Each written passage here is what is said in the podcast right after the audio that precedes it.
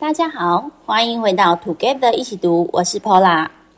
上一集 Stacy 与各位一起读轻松驾驭意志力的开场，聊到了意志力的三种表现和身体内的意志力本能。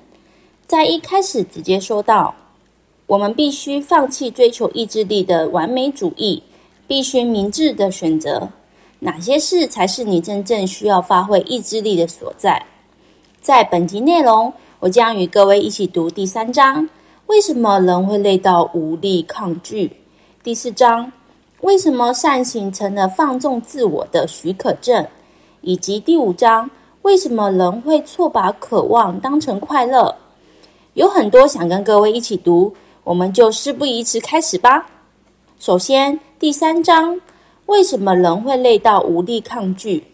开宗明义就直接点名，意志力是一种有限的资源，无论是要控制脾气、节制消费，还是要拒绝降价商品，意志力都来自于同一种力量。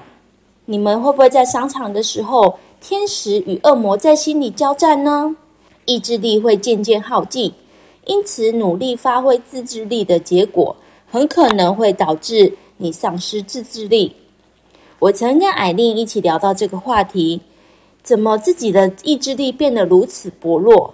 年轻时候的自己可以说好，我7点过后不吃东西，我就绝不会去吃东西，并且我制定好每周读书进度，也会乖乖的按照计划执行。但怎么觉得年过了35岁以后，就变得越来越不自律？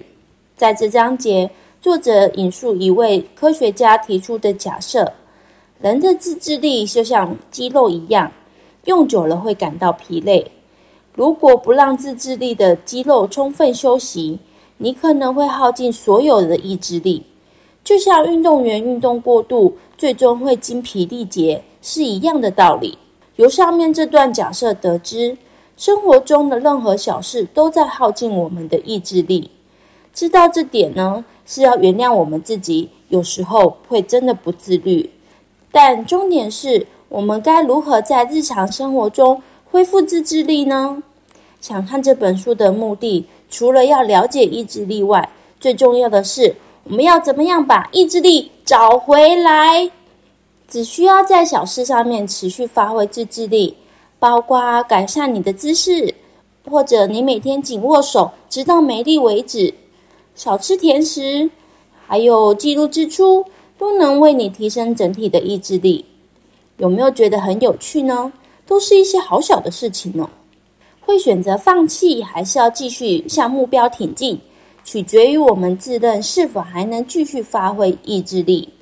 回到一开始对自己的质疑，我常常会丢掉意志力，就是因为我妥协于眼前的舒适，而放弃了明天或未来想要达到的目的。自制力的极限看似矛盾，我们无法控制一切，但提高自制力的唯一方法就是将我们的极限不断延伸。意志力就如同肌肉，如果不用就会逐渐退化。在这也要提醒一点，就是用多了也会疲乏，经常锻炼则就可以有效的强化。艾丽呢，她给我的建议是，平常多补充蛋白质跟水分，让自己的体力恢复。接下来进入第4章，为什么善行成了放纵自我的许可证？人很容易把自我放纵视为善行的最佳报酬。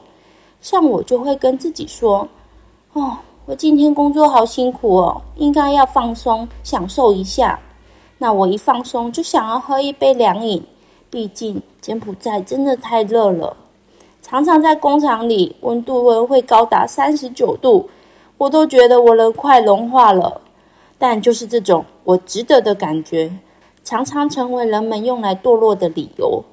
因为人很容易把自我放弃视为做了善行之后的最佳报酬，忘了真正的目标，而屈服于诱惑之下。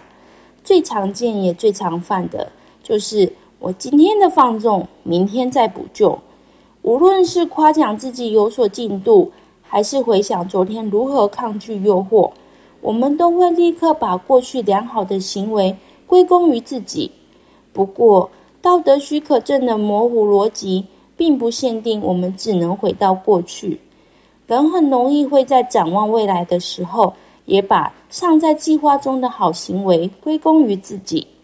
以我自己做一个例子，假设我计划我今天下班后一定要上健身房去跑步还有健走，当天呢我就会允许自己多吃一点零食，就会想着啊，反正我下班之后我就会消耗掉了啦。结果我下班的时候还发懒，最后还没有去健身房，根本就是雪上加霜。所以书中说了，这样的习惯让人在今天纵情享受，事后才弥补，而事后弥补也可能只是说说而已。这真的是超级打我的脸的。没有自制力，但一定要有自知力。因此我会现在呢把运动都改到早上完成，早起把运动给做了，还能提升整天的代谢能力，至少网红博主是这样说的哦。另外还要提一个观念，就是光环效应。莎拉呢就是一个很容易造成光环效应的例子。你们会不会觉得吃沙拉就会摄取比较少的热量，而减肥就是要吃沙拉呢？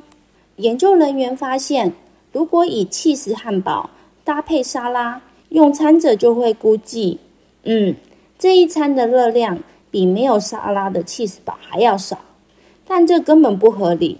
就像认为喝了低卡可乐或者是 Zero 可乐可以减少热量一样，光环效应呢比比皆是。只要把堕落的事物和良善的事物并列，就会发生。再举一个例子，让你们觉知是不是身边也有这样的光环效应。就是以慈善名义购买巧克力的人，反而会吃下更多的巧克力来奖励自己的善行。这种助人的捐赠，其光环的光辉洒在巧克力上，自以为是的好心人会狂吃巧克力，并且毫无罪恶感。如果光环效应妨碍了你的意志力挑战，可以寻找具体的衡量数据，比如记录热量、支出、使用或浪费的时间，来判断你的选择是否有助于达到自己的目标。当我们把意志力挑战道德价值上的衡量时，行善会允许我们使坏。为了培养更好的自制力，请忘记曾有的善行，把重点放在自己的目标和价值上。最后我们来到第5章，为什么人会错把渴望当成快乐？欲望可以是自制力的威胁，却也是自制力的来源。大脑透过多巴胺来创造欲望，激发行为。面临诱惑的我们，就必须明辨欲望与快乐的差异。史丹佛大学精神科学家布莱恩·克努森发表了最可靠的一项实验，证明多巴胺的角色在于期待酬赏，而不是体验酬赏。我自己呢，就听过一个理论，购物产生的快感，在收到包裹的那个时刻就终止了。我自己可以分享一个切身的体验，就是我前阵子因为矮令而入坑。当时我很想买 Garmin Venue 2的智慧型手表，但我种种下不了手，就先放进购物车，然后每天再打开看一下，犹豫挣扎要不要下单。甚至有一次我在机场看到，我好想买哦，就算是免税的价格还是好高，我还私底下传简讯跟艾琳说，赶快制止我不要在机场买，好贵哦。后来有一天我真的下定决心花钱买下去，并承诺自己一定要好好物尽其用。从下单到包裹到的那段时间，我满心期待，心里有各种模拟收到后我要怎么样使用跟增进生活的效率，要好好改掉自己的坏习惯。而当我实际收到后，我确实兴奋地玩了好几天，也保持运动记录，但那满心期待的快感就没了。你们有没有相同的经验呢？可以留言跟我分享，让我的罪恶感少一点。但说真的，我还是很喜欢这只手表，而且呢，在帮助我的日常生活很多。这不是业配哦，单纯是个人的分享。另外一个生活超有感的多巴胺就是我们的手机，每个 App 上面的未读讯息，有新的邮件、新讯息的通知，都会让我们不断的强迫性的想要去点选，觉得消除了那些红点、那些红数字，就是生产力的证明，也不断的给予多巴胺的刺激。阅读让我们更了解大脑的运作，可以带着觉知的行动，不要受限于电子商品。人类呢，需要掌控智慧电子产品，而非智慧电子产品来操控我们的人类。欲望呢，是大脑激变行动的策略。欲望可以是自制力的威胁，却也是意志力的来源。我们在多巴胺影响下面临诱惑时，必须明辨渴望和快乐，但我们也可以利用多巴胺与酬赏的承诺来激发自己与他人。